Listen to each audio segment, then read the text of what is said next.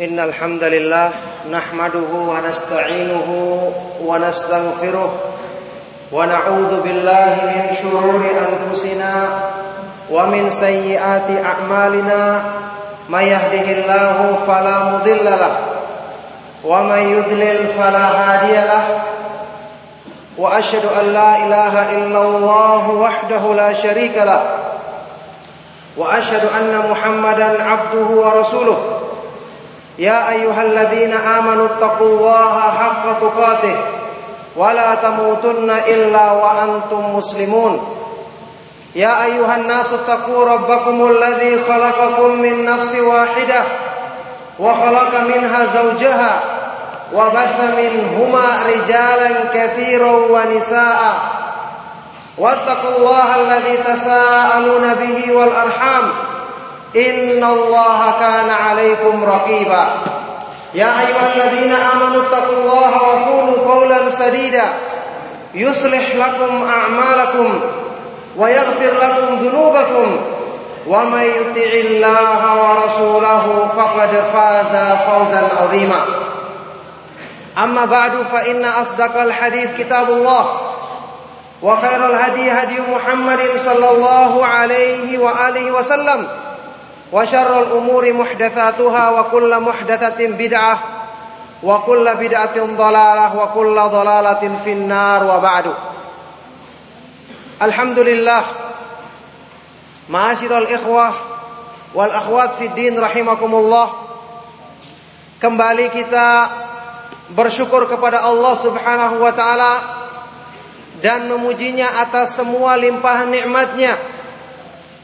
kita bersyukur kepada Allah Subhanahu wa taala yang telah memudahkan sekian banyak kebaikan dan nikmat kepada kita. Utamanya nikmat yang berhubungan dengan kesempurnaan iman, nikmat mengenal pemahaman yang benar, nikmat memahami cara beriman dengan benar kepada Allah Subhanahu wa taala.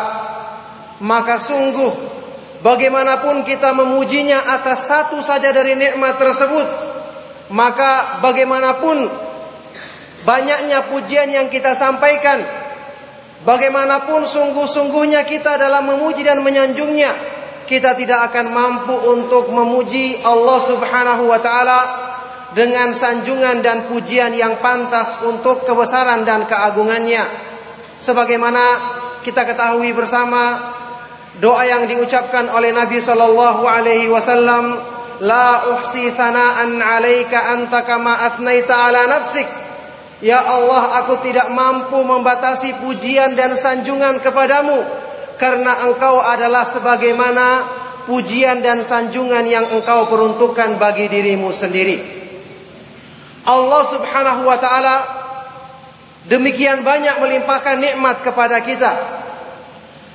Demikian banyak mengajak kita dengan berbagai macam sebab-sebab yang agung dalam agamanya untuk memberikan kebaikan hidup, untuk menjadikan keimanan dan kesempurnaan kita sempurna kepadanya, keimanan dan ketakwaan kita semakin sempurna kepadanya. Oleh karena itu wajar dan sudah sepantasnya kalau setiap kita mengingat nikmat tersebut kita mensyukuri dan memuji Allah Subhanahu wa taala. Bahkan ketika kita memuji Allah pun ini juga dengan taufik dari Allah Subhanahu wa taala. Maka lillahil hamdu wal minnah. Segala puji bagi Allah. Segala pujian dan sanjungan, segala anugerah adalah milik Allah Subhanahu wa taala. Setiap kita memuji Allah, maka itu adalah dengan taufiknya yang mengharuskan kita memuji Allah juga setelah itu. Rahimahullah, semoga Allah merahmati Al-Imam Syafi'i yang mengatakan dalam sebuah ucapannya, Alhamdulillahilladzi lam yu'adda syukru ni'matin min ni'amihi illa bi ni'matin hadithatin tujibu syukrahu 'alaiha.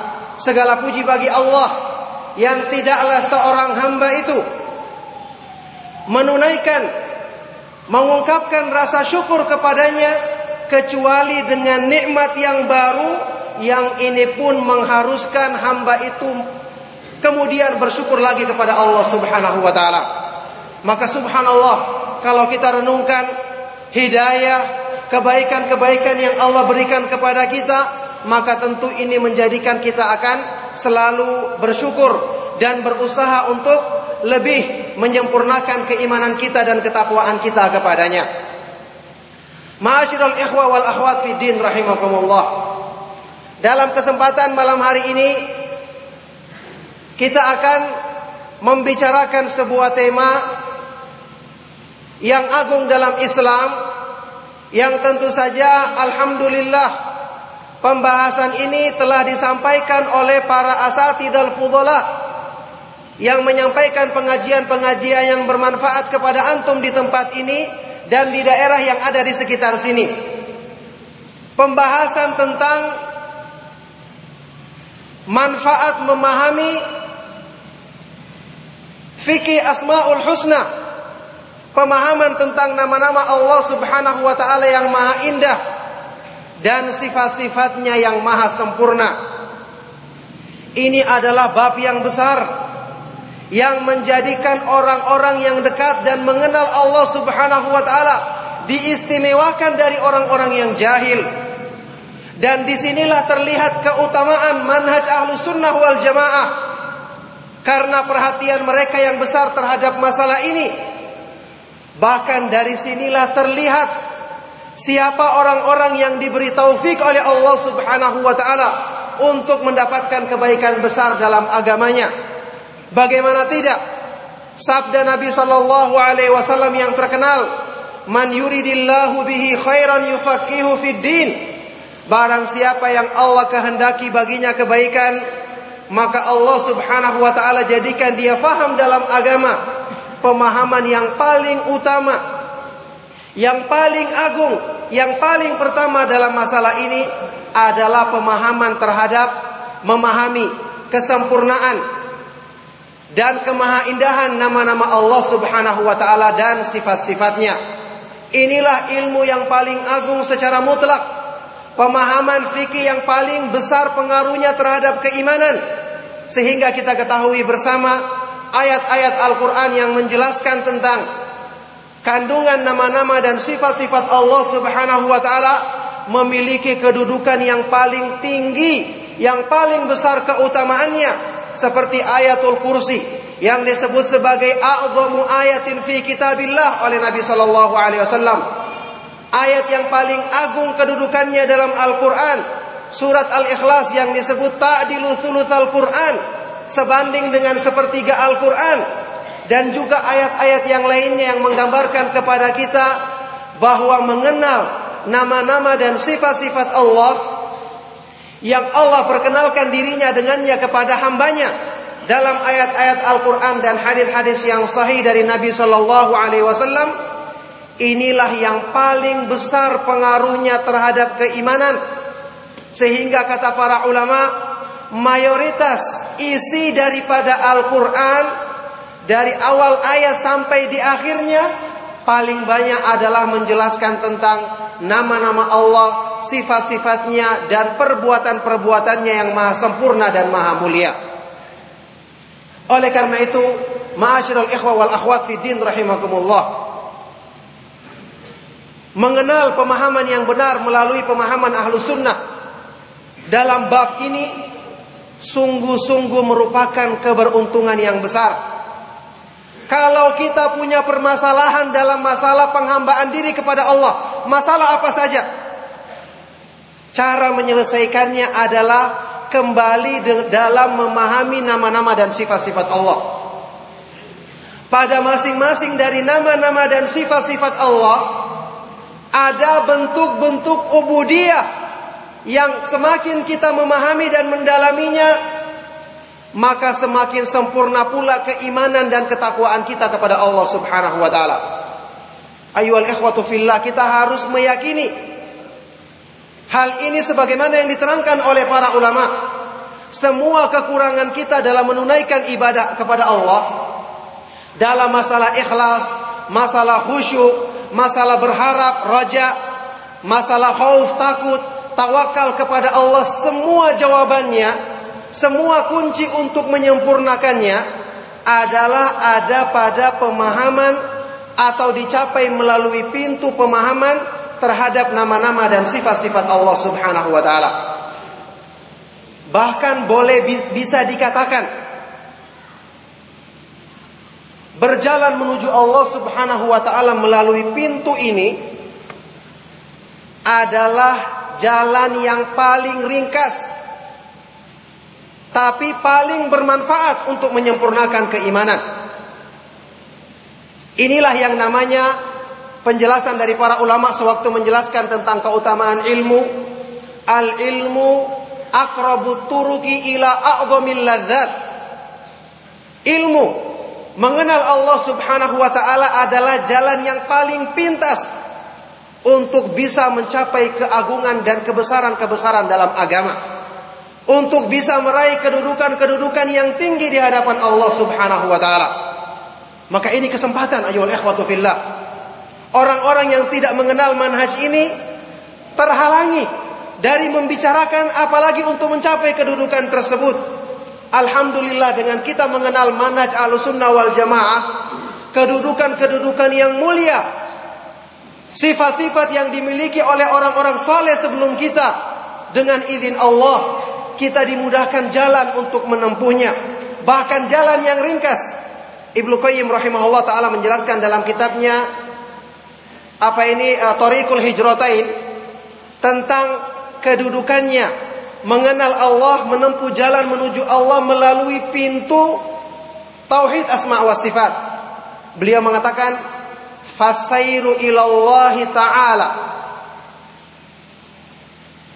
min tariqil asma'i was sifati sya'nuhu ajibun wa fathuhu ajabun Orang yang berjalan menuju Allah Subhanahu wa taala melalui pemahaman terhadap nama-nama dan sifat-sifatnya maka keadaannya sangat mengagumkan dan fathuhu Pintu-pintu hidayah yang Allah bukakan kepada dia melalui jalan ini itu sangat luar biasa. Sangat luar biasa manfaatnya. Sampai beliau mengatakan fasahibuhu qad siqat lahu sa'adatu wa huwa mustalkin ala firashihi min ghairi ta'abin wala makdud. Orang yang menempuh jalan menuju Allah melalui pemahaman yang benar terhadap tauhid asma wa sifat mengenal Allah dengan cara yang benar. Itu perumpamaannya dia ini telah di digiring kepadanya berbagai macam kebahagiaan, berbagai macam kemuliaan dan keagungan dalam keadaan dia itu tidur terlentang di atas tempat tidurnya tanpa berpayah-payah dan tanpa perlu mempercapek dirinya. Subhanallah, ini adalah jalan pintas untuk meraih kemuliaan. Makanya kalau para ulama mengatakan sebuah syair yang terkenal, man li bimithli sayrikal mudallali tamshi riwaidan wa taji fil awwali. Siapakah yang mampu menjadikan jalanku seperti jalanmu? Kamu berjalan perlahan-lahan tapi justru kamu yang tiba pertama kali. Maka maknanya adalah orang yang menempuh jalan menuju Allah Subhanahu wa taala dengan memahami hal-hal yang paling utama dalam agama yaitu mengenal tauhid, mengenal pemahaman yang benar terhadap kesempurnaan nama-nama dan sifat-sifat Allah Subhanahu wa taala. Oleh karena itu, ayyuhal ikhwatu fillah, di sinilah yang saya katakan tadi yang membedakan salah satu di antara bab besar yang membedakan pemahaman ahlu sunnah wal jamaah dengan pemahaman-pemahaman bid'ah yang lainnya. Ma'rifatullah adalah perkara yang paling penting dalam Islam. Akan tetapi mereka yang tidak mengenal pemahaman ahlu sunnah wal jamaah, mereka mengenal Allah subhanahu wa ta'ala menurut persangkaan mereka dengan cara-cara yang tidak diridhoinya. Melalui pintu yang dibukakan oleh syaitan. Adapun ahlu sunnah wal jamaah mengenal Allah subhanahu wa ta'ala melalui apa yang Allah perkenalkan dirinya kepada hambanya yaitu dalam nama-namanya yang maha indah dan sifat-sifatnya yang maha mulia yang maha sempurna dalam ayat-ayat Al-Quran dan hadis-hadis Nabi Sallallahu Alaihi Wasallam tidak ada cara lain untuk bisa mencapai kesempurnaan iman Tidak ada cara lain untuk bisa mencintai Allah Subhanahu wa taala dengan kecintaan yang sebenarnya kecuali melalui pintu ini. Kecuali melalui pemahaman yang benar ini. Oleh karena itulah wajar kalau kita berusaha mencurahkan waktu kita yang berharga untuk bisa lebih banyak mempelajari tentang hal yang agung ini, pemahaman yang agung ini untuk bisa menyempurnakan penghambaan diri kita kepada Allah Subhanahu wa taala. Dalam ucapannya yang lain Imam Ibnu Qayyim rahimahullah taala mengatakan akmalun nasi ubudiyatan al muta'abbidu lillahi bi jami'il asma'i was sifati allati yattali'u 'alaiha al bashar orang yang paling sempurna penghambaan dirinya kepada Allah adalah orang yang beribadah kepadanya dengan mengenal kandungan nama-nama dan sifat-sifatnya yang mampu dijangkau oleh pengetahuan manusia. Jadi, saya katakan tadi kendala-kendala kita dalam masalah keikhlasan, kurang khusyuk, tawakalnya kurang, permasalahannya semua adalah satu. Kita kurang mengenal Allah Subhanahu wa taala. Kurang mengenal kebesaran nama-nama dan sifat-sifatnya kurang mengenal kesempurnaan nama-nama dan sifat-sifatnya. Kalau ini kita selesaikan dengan baik, maka niscaya banyak hal-hal yang bisa kita sempurnakan dalam diri kita. Dalam hal ini, Syekh Abdul Razak hafizahullah taala mengatakan, "Wa bihadza yu'lam anna al-'ubudiyyata bi jami'i anwa'iha raji'atun ila muqtadayatil asma'i was sifat." Maka dengan inilah kita mengetahui bahwa yang namanya penghambaan diri kepada Allah dalam semua jenisnya semuanya itu kembali kepada kandungan dan konsekuensi pemahaman terhadap nama-nama dan sifat-sifat Allah Subhanahu wa taala. Di sini ikhwatu fillah perlu menjadikan kita bersyukur dan bersemangat untuk mempelajari manhaj ahlu sunnah wal jamaah. Apalagi dalam hal-hal yang berhubungan dengan masalah akidah. Masalah tauhid. Bagaimana mungkin Al-Quran disebutkan hidayah yang terbesar padanya adalah mayoritas isi ayatnya adalah pemahaman tentang nama-nama dan sifat-sifat Allah Subhanahu wa taala sehingga tidak mungkin kalau orang tidak paham masalah ini bagaimana mungkin dia akan bisa mengambil petunjuk dari Al-Qur'an Sebagaimana ini juga menunjukkan kepada kita bahwa kalau kita telah memahami, memahami masalah ini dengan benar, dengan jalan ahlu sunnah wal jamaah, maka berarti mengambil manfaat dari, dari Al-Quran untuk menyempurnakan keimanan kita, Alhamdulillah ini akan sangat dimudahkan bagi kita. Maka ayo ikhwatu fillah sekali lagi, ini adalah perkara yang benar-benar membutuhkan dari kita perhatian yang serius karena ternyata kita telah mengetahui cara untuk memperbaiki kekurangan-kekurangan dalam keimanan kita. Ma'asyiral ikhwa wal akhwat fid din rahimakumullah. Sekarang kita akan melihat contoh. Contoh dari bentuk-bentuk ubudiyah yang paling agung dalam agama. Bagaimana pengaruh daripada pemahaman terhadap nama-nama dan sifat-sifat Allah yang kemudian konsekuensinya kita amalkan ketika kita membaca ayat-ayat Al-Qur'an dan hadis-hadis Nabi Shallallahu alaihi wasallam bagaimana pengaruhnya dalam menumbuh suburkan keimanan seorang muslim. Contoh misalnya kita tahu di antara sifat yang sangat tinggi kedudukannya dalam Islam misalnya adalah sifat tawakal. Penyandaran hati yang sempurna kepada Allah Subhanahu wa taala. Allah Subhanahu wa taala kita ketahui bersama menyebutkan dalam ayat Al-Qur'an yang terkenal wa may yatawakkal 'alallahi fahuwa hasbuh Barang siapa yang bertawakal kepada Allah Subhanahu wa taala, maka sungguh Allah akan mencukupinya. Sehingga dengan ini Tawakal adalah termasuk sebab yang terbesar untuk mendapatkan kecukupan dari Allah.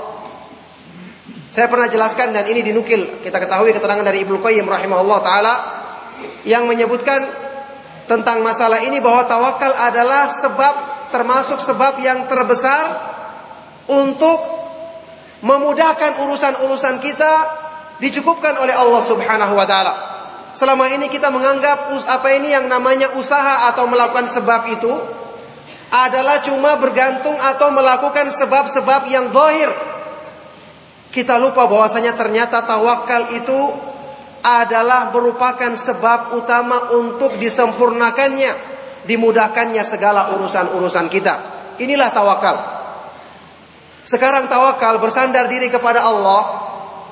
Ini disebutkan dalam banyak ayat Al-Quran bergandengan dengan kesempurnaan ibadah seorang hamba.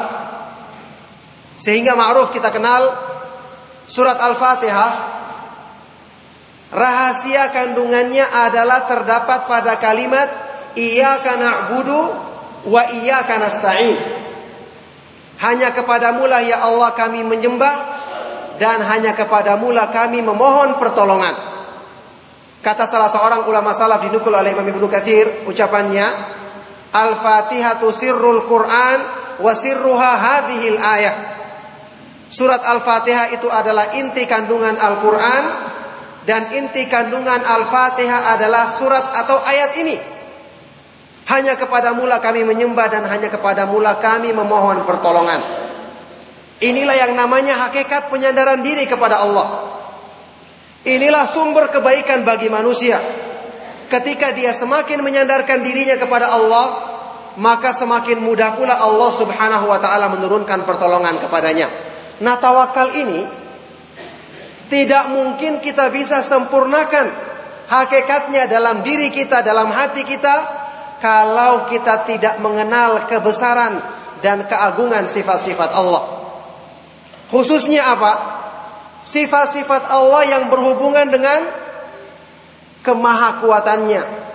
Al-Qawiyu yang maha kuat. Kemaha perkasaannya Al-Aziz yang maha perkasa, Al-Matin yang maha kokoh. Mengenal sifat-sifat Allah yang menunjukkan kesempurnaannya As-Samad yang sempurna dalam sifatnya alladzi yasmudu ilaihi jami'ul khalaiqi bihawaijihim yang semua makhluk menghadapkan diri kepadanya dengan segala keperluan mereka. Orang yang mengenal sifat-sifat ini mengetahui bahwasanya Allah Subhanahu wa taala sempurna kekuatannya, sempurna keperkasaannya, sempurna kemahakuasaannya, sempurna dalam semua sifat-sifatnya, maka tidak mau itu akan menjadikan hatinya bersandar kepada Allah Subhanahu wa taala dalam semua urusannya, dalam semua keperluannya. Maka orang yang mengenal nama-nama Allah yang ini yang kemudian dengan itu sewaktu dia membaca bukti-bukti yang menunjukkan kemahaperkasaan Allah dalam ayat-ayat Al-Quran, direnungkan kandungan arti daripada ayat-ayat tersebut, maka sungguh ini akan sedikit demi sedikit mempermudah dia untuk menyempurnakan tawakal dalam dirinya. Sedangkan orang yang tidak mengenal sifat-sifat tersebut, maka tidak akan mungkin dia bisa menyempurnakan kedudukan ini dalam dirinya. Ini contoh daripada satu kedudukan yang mulia dalam agama Islam. Contoh yang lainnya, sifat atau kedudukan yang tinggi dalam Islam termasuk amalan hati yang paling utama yaitu muraqabatullah. Selalu merasakan pengawasan dari Allah. Ini tidak mudah. Tidak mudah kita hadirkan dalam diri kita bisa bertakwa kepada Allah di mana pun kita berada. Sebagaimana nasihatnya Nabi SAW, Ittaqillaha haitsu ma.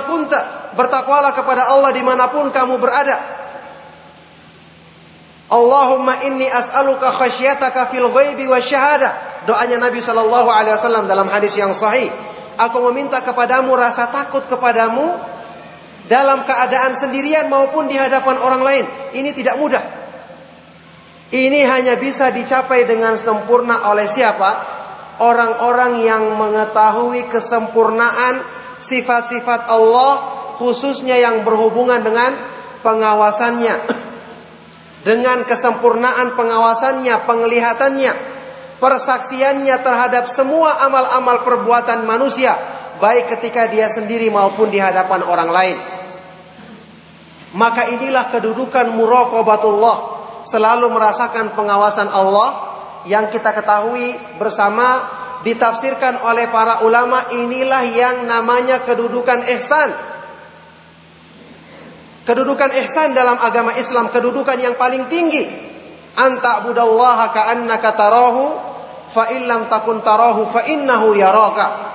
Yaitu ketika kamu beribadah kepada Allah Subhanahu wa taala seolah-olah kamu langsung apa ini seolah-olah dia melihatmu, kamu langsung merasakan pengawasannya, penglihatannya. Kalau kamu tidak bisa melihatnya maka sesungguhnya Allah Subhanahu wa taala melihatmu. Nah, kedudukan ini dicapai dengan memahami nama-nama Allah Subhanahu wa taala yang berhubungan dengan pengawasan dan penglihatannya. Syekh Abdurrahman As-Sa'di rahimahullah taala menerangkan tentang hal ini dalam ucapan beliau. Beliau mengatakan walihada kanatil muraqabatul lati hiya min a'la a'malil qulub hiya ta'abbudu lillahi bi ismihi ar-raqibi wasyahid oleh karena itulah yang namanya kedudukan muraqabatullah yang kedudukan ini adalah termasuk amalan hati yang paling tinggi. Kedudukan ini dicapai dengan mengamalkan beribadah kepada Allah dengan kandungan dan konsekuensi namanya Ar-Raqib, nama Allah Ar-Raqib yang Maha mengawasi asyahid yang maha mempersaksikan. Orang yang mengenal dengan benar nama ini, kemudian dia membaca dengan seksama, merenungkan dengan seksama bukti-bukti akan kesempurnaan pengawasan Allah dalam ayat-ayat Al-Quran. Ini mau tidak mau akan melahirkan dalam dirinya perasaan untuk selalu takut kepada Allah. Di mana pun dia berada. Ibnu Rajab Al-Hambali rahimahullah ta'ala dalam uh, apa ini? Salah satu kitab beliau waktu mensyarat tentang kalimatul ikhlas beliau membawakan sebuah kisah yang insya Allah kisah ini ma'ruf. Ketika ada salah seorang laki-laki merayu seorang perempuan di padang pasir di tengah malam. Dia merayunya naudzubillah min untuk berbuat zina. Laki-laki ini mengatakan kepada perempuan tersebut Illal kawakib. Tidak perlu takut, tidak ada yang melihat kita kecuali bintang-bintang. Maka karena perempuan ini termasuk orang yang mengenal sempurnanya pengawasan Allah, dia mengatakan, "Fa'aina mukaukibuha?" Di manakah zat yang menciptakan bintang-bintang tersebut? Yang maha melihat perbuatan kita. Nah ini dijadikan dalil oleh para ulama bahwasanya orang-orang yang mengenal tentang kesempurnaan sifat-sifat Allah Subhanahu wa taala itulah yang akan mendorong dia untuk selalu mempertimbangkan pengawasan Allah Subhanahu wa taala dalam keadaan apa pun dan di mana pun dia berada. Nah, oleh karena itulah ini juga contoh yang menunjukkan kepada kita bahwa kedudukan-kedudukan yang mulia dalam agama akan dimudahkan untuk kita mencapainya dengan kita mengenal kandungan nama-nama dan sifat-sifat Allah Subhanahu wa taala. Contoh yang lain. Sifat misalnya ar-raja dan khauf. Takut dan berharap.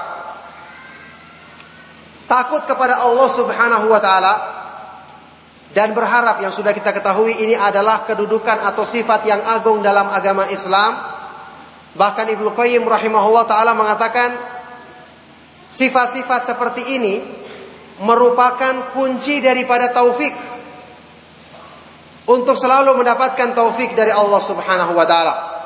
Ternyata kedua sifat ini juga kita dapatkan dengan memahami dan mengenal dengan benar nama-nama dan sifat-sifat Allah Subhanahu wa taala.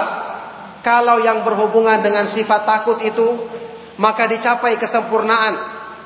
Seseorang hamba akan mencapai menyempurnakan sifat ini dalam dirinya jika dia mengenal sifat-sifat Allah Subhanahu wa taala yang berhubungan dengan kemahakuatannya, kemahaperkasaannya, azabnya yang pedih, siksaannya yang demikian kuat, kemudian maha kuasanya dia atas segala sesuatu yang ada di alam semesta ini, sebagaimana sifat rojak pengharapan dalam dirinya, itu juga didapatkannya atau mudah disempurnakan dalam diri seorang hamba kalau dia mengetahui sifat-sifat Allah Subhanahu wa taala yang berhubungan dengan kebaikan-kebaikannya yaitu sifat misalnya Al-Jawad yang maha dermawan.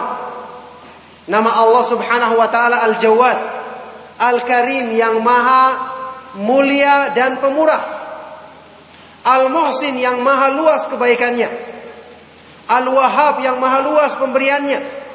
Dan sifat-sifat atau nama-nama Allah Subhanahu wa taala yang menunjukkan makna ini. Ketika seorang hamba mengetahui Allah subhanahu wa ta'ala demikian luas rahmatnya, luas kasih sayangnya, luas pemberiannya, selalu menginginkan kebaikan kepada hamba-hambanya yang beriman kepadanya, bersamaan dengan itu Allah subhanahu wa ta'ala al-ghaniyu, maha kaya pada zatnya, maha tidak butuh kepada amal perbuatan hambanya. Maka ini menjadikan dia semakin kuat dalam selalu bersandar kepada Allah Subhanahu wa taala dan mencurahkan segenap pengharapannya kepada Allah yang kita ketahui ini merupakan sumber kebaikan bagi seorang hamba. Dalam hadis kursi yang terkenal Allah Subhanahu wa taala berfirman, "Ana inda 'abdi bi." Aku ini adalah sesuai dengan persangkaan dan pengharapan hamba kepadaku. Jadi sini ikhwatu fillah, jadi semua sifat-sifat yang baik apa saja dikatakan oleh para ulama semua pada masing-masing dari nama-nama dan sifat-sifat Allah Subhanahu wa taala mengandung satu bagian atau lebih dari unsur-unsur yang akan menyempurnakan penghambaan diri kita kepada Allah Subhanahu wa taala. Oleh karena itulah ini menunjukkan kepada kita tentang keharusan agar kita bisa memperbaiki keimanan kita untuk menempuh jalan dengan memahami dengan benar pemahaman terhadap nama-nama dan sifat-sifat Allah Subhanahu wa taala. Kemudian contoh-contoh yang lain seperti masalah yang berhubungan dengan keikhlasan, ketundukan kepada Allah Subhanahu wa taala, juga dengan kita mengenal nama-nama yang berhubungan dengan keagungan Allah Subhanahu wa taala Al-Azim atau sifat Allah Subhanahu wa taala Al-Ulu, Al-Ali yang maha tinggi. Ini akan mewariskan perasaan untuk selalu tunduk dan merendahkan diri kepada Allah Subhanahu wa taala. Kemudian ikhlas. Kita ketahui ikhlas adalah amal yang paling tinggi sekaligus paling sulit untuk seseorang itu memurnikan sifat ini dalam dirinya kecuali bagi orang-orang yang Allah mudahkan bagi dirinya. Orang yang mengenal. Kita ketahui sifat ikhlas itu seperti keterangan Imam Ibnu Qayyim rahimahullah taala yang menjadikan manusia sulit untuk mencapainya adalah karena nafsu manusia yang selalu menginginkan bagian yang selalu menginginkan balasan baik itu berupa pujian atau sanjungan ala atau balasan duniawi harta benda yang ada di tangan manusia maka barang siapa yang mampu memotong keinginan nafsu yang buruk ini dalam dua hal. Mencintai pujian dan sanjungan dan mencintai balasan duniawi yang ada di, di tangan manusia. Barang siapa yang mampu memotong dua sifat tamak ini, maka niscaya dia akan dimudahkan untuk mencapai keikhlasan kepada Allah Subhanahu wa taala. Nah, sekarang orang yang mengenal bahwasanya Allah Subhanahu wa taala itu fa'alul lima yurid Maha berbuat apa yang dikehendakinya. Masya Allah kana wa ma lam yasha lam yakun. Apa yang Allah kehendaki akan terjadi dan apa yang di, tidak dikehendakinya tidak akan terjadi.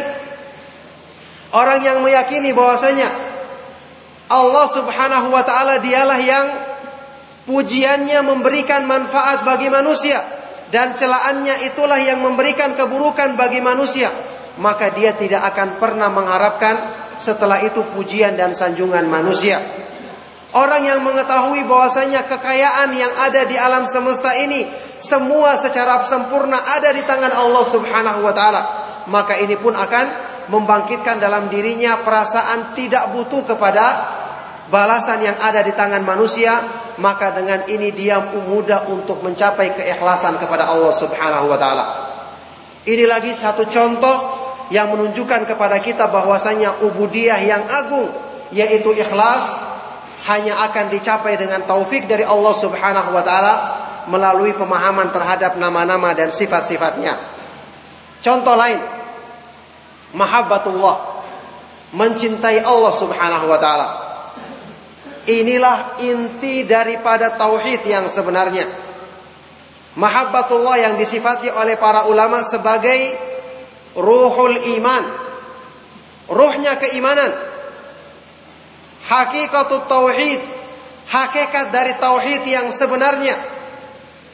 Ainut ta'abbud, inti dari penghambaan diri kepada Allah dan asasut taqarrub landasan dari pendekatan diri kepada Allah Subhanahu wa taala. Inilah mahabbatullah kecintaan kepada Allah Subhanahu wa taala.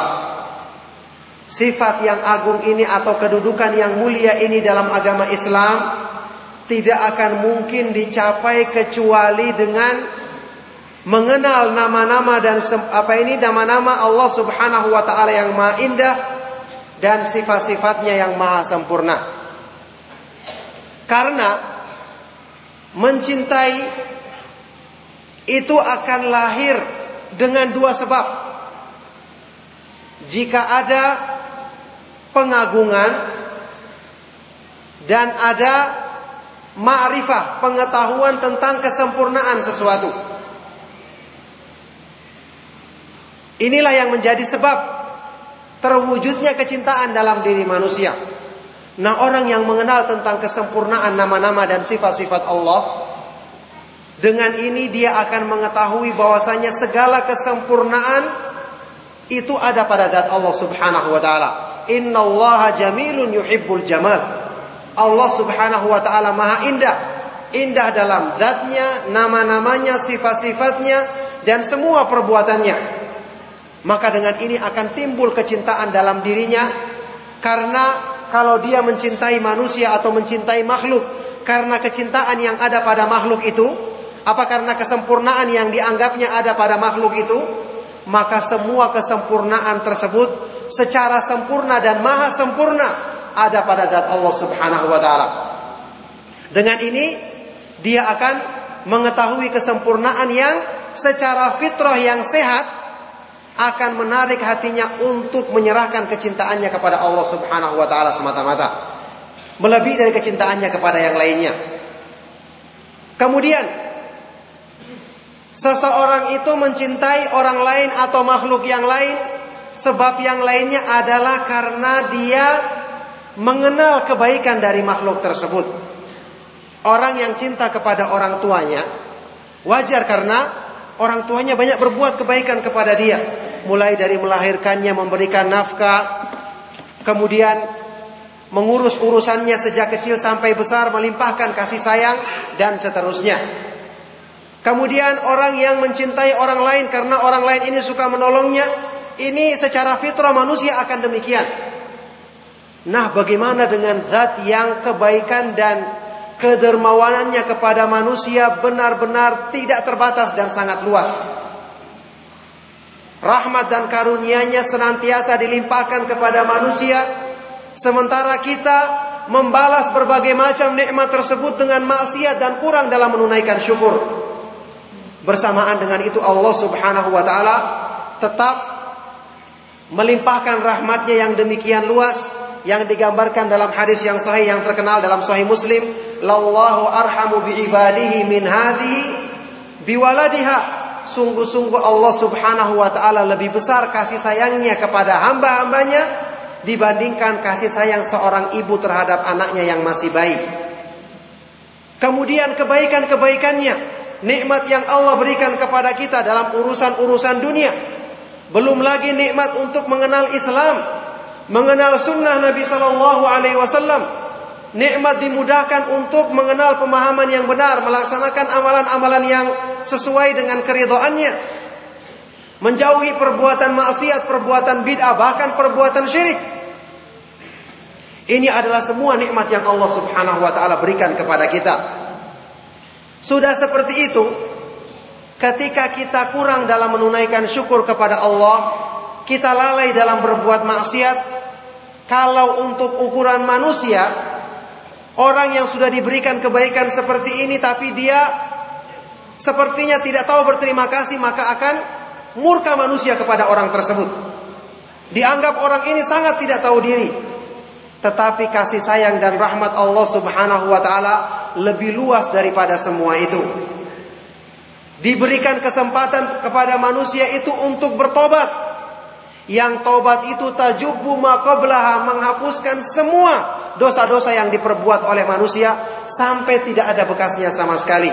Dalam hadis yang lain Rasulullah SAW bersabda, "Atta ibu minadan bikaman la balahu." Orang yang telah bertobat dari perbuatan dosanya adalah seperti orang yang tidak pernah berbuat dosa sama sekali. Kebaikan apa yang lebih besar dan lebih agung daripada kebaikan ini? Inilah bukti yang tentu saja menarik hatinya orang-orang yang masih lurus fitrahnya untuk mau tidak mau dia akan mencintai Allah Subhanahu wa taala lebih daripada kecintaannya kepada siapa pun. Orang yang sudah bertobat diberi kesempatan bertobat diberi sebab-sebab untuk mendapatkan hidayah agar kembali kepada agama Allah Subhanahu wa taala. Bukan cuma itu saja, Allah Subhanahu wa taala gembira menerima taubatnya seorang hamba. Bukan cuma dikembalikan kepada apa ini dihilangkan dosa-dosanya. Bahkan dia diberikan pahala karena perbuatan bertobat dengan sungguh-sungguh kepada Allah Subhanahu wa taala. Nah, ini adalah kebaikan yang sangat besar oleh karena itu, sebab-sebab yang menjadikan manusia cinta kepada Allah Subhanahu wa taala secara sempurna ada pada pengetahuan manusia terhadap kesempurnaan, keindahan nama-namanya dan kesempurnaan sifat-sifatnya. Ibnu Qayyim rahimahullah taala mengatakan dalam ucapannya lain yang terkenal, "Man arafallaha bi asma'ihi wa sifatihi wa af'alihi ahabbahu la mahalata." Barang siapa yang mengenal Allah dengan nama-namanya, keindahan nama-namanya, kesempurnaan sifat-sifatnya, dan perbuatan-perbuatannya yang maha terpuji, maka pasti dia akan mencintai Allah Subhanahu wa taala. Oleh karena itu, ya ikhwatu fillah, di antara nama Allah Subhanahu wa taala yang agung dan pantas untuk kita renungkan kandungannya untuk meraih kedudukan ini yaitu mahabbatullah adalah namanya Al-Wadud. Al-Wadud yang maha mencintai hamba-hambanya yang taat kepadanya dan mereka pun mencintainya. Al-Wadud disebutkan dalam dua ayat Al-Quran. Wahuwal ghafurul wadud. Dan dialah yang maha pengampun lagi, maha mencintai hamba-hambanya. Inna rabbi rahimun wadud. Sesungguhnya Robku adalah maha penyayang dan maha mencintai hamba-hambanya. Al-wadud artinya adalah al-mutawaddid ila khalqihi. Al-wadud adalah artinya adalah dialah yang mengajak hambanya dengan berbagai sebab yang dimudahkannya kepada mereka untuk mereka itu mencintai Allah Subhanahu wa taala. Jadi Allah Subhanahu wa taala itu memudahkan sebab-sebab bagi hambanya untuk meraih kecintaan kepada Allah Subhanahu wa taala. Bisa kita bayangkan dan mungkin orang-orang yang mengenal indahnya dan manisnya hidayah sunnah bisa merasakan pengaruh dari nama Allah Subhanahu wa taala yang Maha Agung ini. Sebab-sebab untuk meraih kecintaan kepada Allah. Yang paling utama adalah dengan memperkenalkan secara jelas cara agar manusia itu bisa meraih ma'rifatullah yaitu memperkenalkan nama-namanya yang maha indah dan sifat-sifatnya yang maha sempurna dalam ayat-ayat Al-Quran dan hadis-hadis Nabi Shallallahu Alaihi Wasallam. Kemudian juga Allah Subhanahu Wa Taala banyak mengingatkan dalam ayat-ayat Al-Quran tentang nikmatnya. Kenapa Allah Subhanahu Wa Taala mengingatkan nikmatnya kepada manusia? Agar manusia itu semakin mereka mengingat nikmat Allah, banyak limpahan nikmat yang diberikan kepadanya, maka dengan itu mereka akan menjadikannya sebagai sebab untuk mengagungkan Allah Subhanahu wa taala dan mencintainya lebih daripada segala sesuatu yang ada yang ada di dunia ini. Inilah nama Allah Subhanahu wa taala Al-Wadud. Nah, oleh karena itu ini semua menjadikan kita benar-benar bersyukur dengan syukur yang sesungguhnya kepada Allah Subhanahu wa taala. Karena kita ketahui bersama, kita mencintai Allah, beribadah kepada Allah dengan sungguh-sungguh itu adalah kebutuhan primer manusia bahkan melebihi daripada semua kebutuhan pokok manusia di dunia ini. Kebutuhan kita untuk kesempurnaan kita dan untuk kebaikan kita. Tapi bersamaan dengan itu Allah Subhanahu wa taala yang memudahkan kita dengan berbagai sebab yang di, diterangkannya kepada manusia, dimudahkannya kepada manusia untuk meraih kedudukan dan kemuliaan tersebut. Maka inilah hal yang menjadikan seseorang hamba itu semakin dia merenungkan hal ini, maka semakin akan besar pula kecintaannya dan pengagungannya terhadap Allah Subhanahu wa taala. Jadi Allah Subhanahu wa taala memudahkan semua itu tanpa pamrih sama sekali.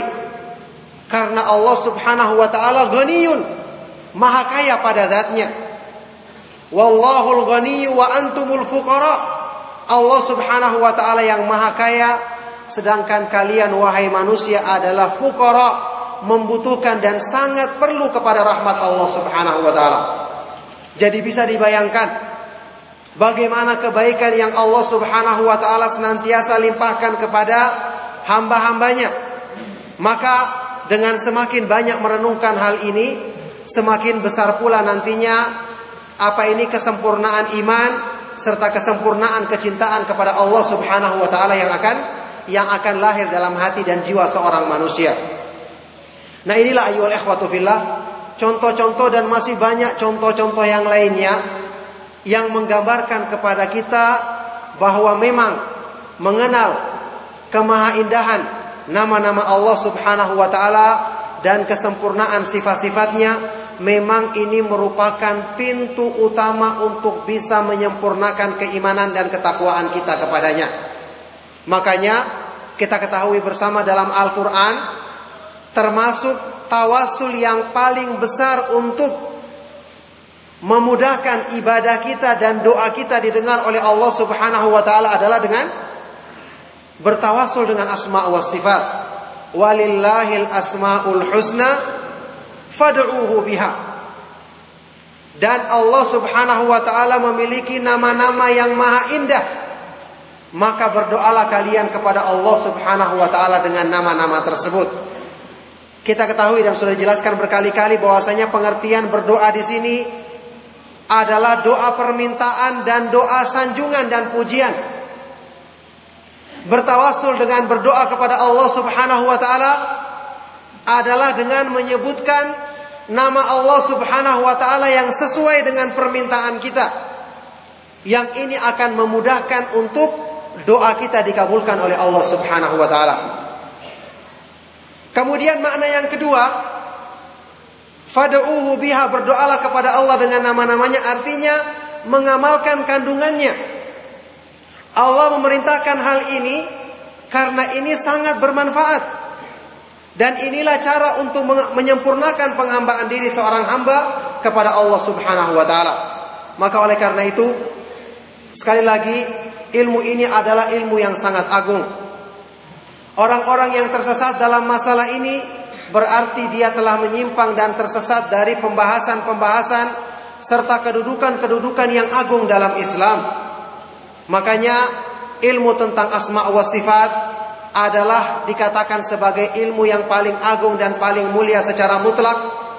Permasalahan-permasalahan yang berhubungan dengan penghambaan diri kepada Allah yang ada dalam diri kita, kurang cinta kepada Allah, kurang mengetahui tujuan hidup kita yang sebenarnya, kita ketahui masalahnya juga kembali kepada kurangnya pemahaman kita, kurangnya kita dalam mengenal Allah Subhanahu wa taala. Maka dengan menyempurnakan hal ini maka akan banyak masalah-masalah yang berhubungan dengan keimanan yang akan kita selesaikan dalam diri kita. Allah Subhanahu wa taala berfirman dalam Al-Qur'an, "Wala takunu kalladzina nasullaha fa'ansahum anfusahum ulaika humul fasikun." Dan janganlah kalian menjadi seperti orang-orang yang lalai dan tidak mengenal Allah Subhanahu wa taala sehingga Allah Subhanahu wa taala menjadikan mereka lalai dan lupa kepada dirinya sendiri. Lalai dan lupa kepada dirinya sendiri. Karena jika dia lupa kepada ilmu yang paling agung asal dari setiap pengetahuan kalau dia lupa kepada hal ini maka tentu kepada selainnya dia akan lebih lalai dan lupa lagi. Manusia yang lupa kepada dirinya sendiri artinya lupa kepada kebaikan untuk dirinya, lupa kepada tujuan hidupnya, lupa kepada jalan kemuliaannya dan segala sesuatu yang berhubungan dengan kebaikan dalam dirinya. Dalam ayat ini Allah Subhanahu wa taala menegaskan bahwa semua itu terjadi karena seseorang itu tidak mengenal Allah Subhanahu wa taala dengan pengenalan yang sebenarnya. Dalam ayat yang lain Allah Subhanahu wa taala berfirman, "Wala takunu" Apa ini Allah Subhanahu wa taala berfirman, "Wala tuti' man aghfalna qalbahu an dzikrina wattaba'a hawahu wa kana amruhu furuta. Dan janganlah kamu mengikuti dan janganlah kamu mentaati orang-orang yang kami lalaikan hatinya dari mengingat kami, dari mengenal Allah Subhanahu wa taala dengan pengenalan yang benar, yang kemudian dia mengikuti hawa nafsunya sehingga urusannya semua menjadi rusak. Nauzubillahi min dzalik. Maka ketahuilah ayyuhal ikhwatu fillah, perbaikan agama yang paling utama adalah memperbaiki dalam hal ini. Kerusakan agama sebab utamanya adalah karena rusak dalam ma'rifatullah. Oleh karena itu kita dapati orang-orang yang jauh dari pemahaman ahlu sunnah wal jamaah dalam masalah akidah, dalam masalah tauhid, mereka adalah orang-orang yang paling rusak pemahaman agamanya karena Barang siapa yang telah rusak landasan agamanya bisa dipastikan semua bangunan yang dibangun di atasnya pun akan akan rusak. Sebagaimana orang-orang yang berusaha untuk membenahi landasan agamanya dengan baik maka insya Allah dengan mudah dia akan memperbaiki bangunan yang dibangun di atas agamanya kalaupun ada kerusakan maka dia akan mudah untuk membenahinya yang penting landasan dan asasnya sudah sudah dibenarkan terlebih dahulu. Maka ayo ikhwatu fillah, inilah kedudukan ma'rifatullah yang demikian tinggi dalam agama Islam. Inilah cara untuk mengenal Allah Subhanahu wa taala yang benar. Dan demikianlah fungsinya dalam menyempurnakan keimanan seorang hamba. Tentu saja kita ketahui bersama bagaimanapun kita berusaha untuk mengenal kemuliaan, keagungan dan kesempurnaan nama-nama dan sifat-sifat Allah Subhanahu wa taala seperti yang saya sebutkan di awal tadi, bagaimanapun kita berusaha membesarkan dan mengagungkan nama Allah Subhanahu wa taala, maka tetap Allah Subhanahu wa taala kesempurnaannya, keagungannya dan pujian-pujian yang pantas bagi dirinya tidak mampu diungkapkan dengan sempurna oleh oleh manusia sebagaimana sabda Nabi Shallallahu Alaihi Wasallam dalam hadis yang saya sebutkan tadi, la uhsi thanaan alaika anta kama atnaita ala nafsik. Ya Allah, aku tidak mampu membatasi pujian dan sanjungan yang pantas bagimu karena engkau adalah seperti pujian dan sanjungan yang engkau peruntukkan bagi dirimu sendiri. Dalam ayat Al-Qur'an Allah Subhanahu wa taala lebih menegaskan hal ini, "Qul law al-bahru midadan li kalimati rabbi la nafidal bahru qabla an tanfada kalimatu rabbi walau ji'na bimithlihi madada katakanlah laukan al bahru seandainya lautan itu dijadikan sebagai tinta untuk menulis kalimat-kalimat pujian dan sanjungan kepada Allah demikian maknanya diterangkan dalam tafsir untuk menulis kalimat-kalimat kebesaran dan keagungan Allah maka sungguh lautan itu akan habis meskipun kita akan datangkan lautan lagi yang kedua yang akan dijadikan sebagai tinta yang seperti itu. Tidak akan mampu manusia membatasinya. Oleh karena itu orang yang sangat tersesat dari jalan Allah Subhanahu wa taala.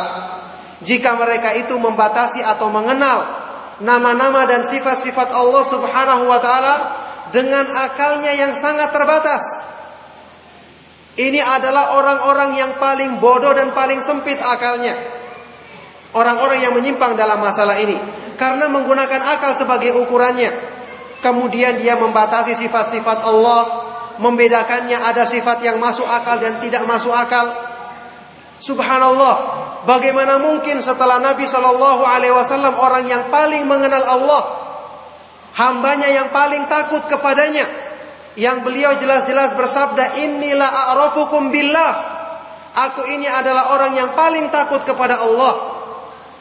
Kalau beliau saja mengatakan la uhsi thana'an alaih, aku tidak mampu membatasi pujian dan sanjungan kepadamu. Kemudian ada orang-orang yang membatasi sifat-sifat Allah dengan 20 saja atau 12 saja atau yang lainnya. Dari mana pembahasan-pembahasan atau pemahaman seperti ini?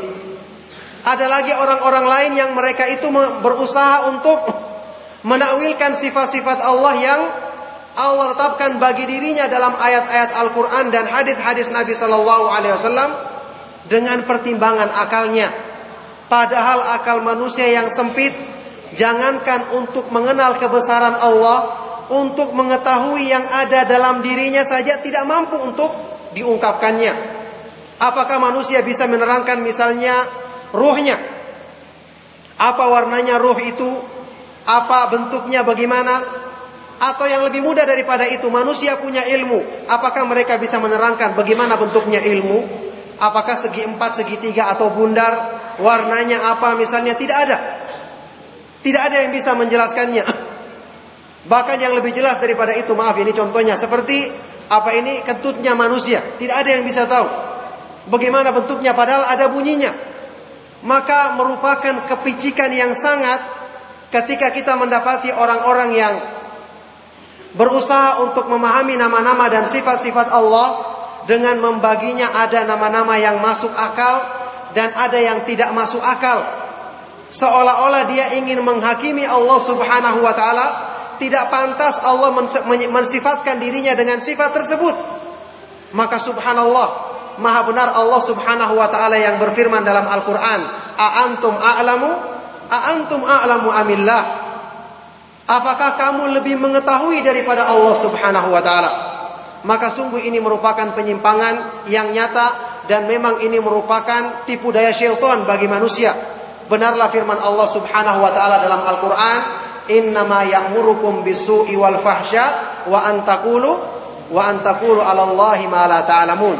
Syaitan itu hanyalah menyuruh kalian memerintahkan kepada kalian untuk berbuat buruk dan keji dan untuk berkata atas nama Allah Subhanahu wa taala tanpa ilmu, tanpa pengetahuan dan petunjuk dari Allah Subhanahu wa taala. Maka oleh karena itu, ma'asyiral ikhwah wal akhwat fid din rahimakumullah, satu hal yang sekali lagi merupakan perkara yang harusnya kita syukuri dan terus kita syukuri. Kita memuji Allah Subhanahu wa taala dengan pujian-pujian yang kita ketahui Nikmat yang besar dengan kita ditunjukkan jalan untuk menyempurnakan keimanan melalui pemahaman ahlu sunnah wal jamaah. Nikmat yang besar dengan kita ditunjukkan cara untuk meraih kedudukan-kedudukan yang mulia dalam dan agung dalam agama Islam ini dengan pemahaman terhadap pemahaman yang benar terhadap nama-nama dan sifat-sifat Allah Subhanahu wa taala.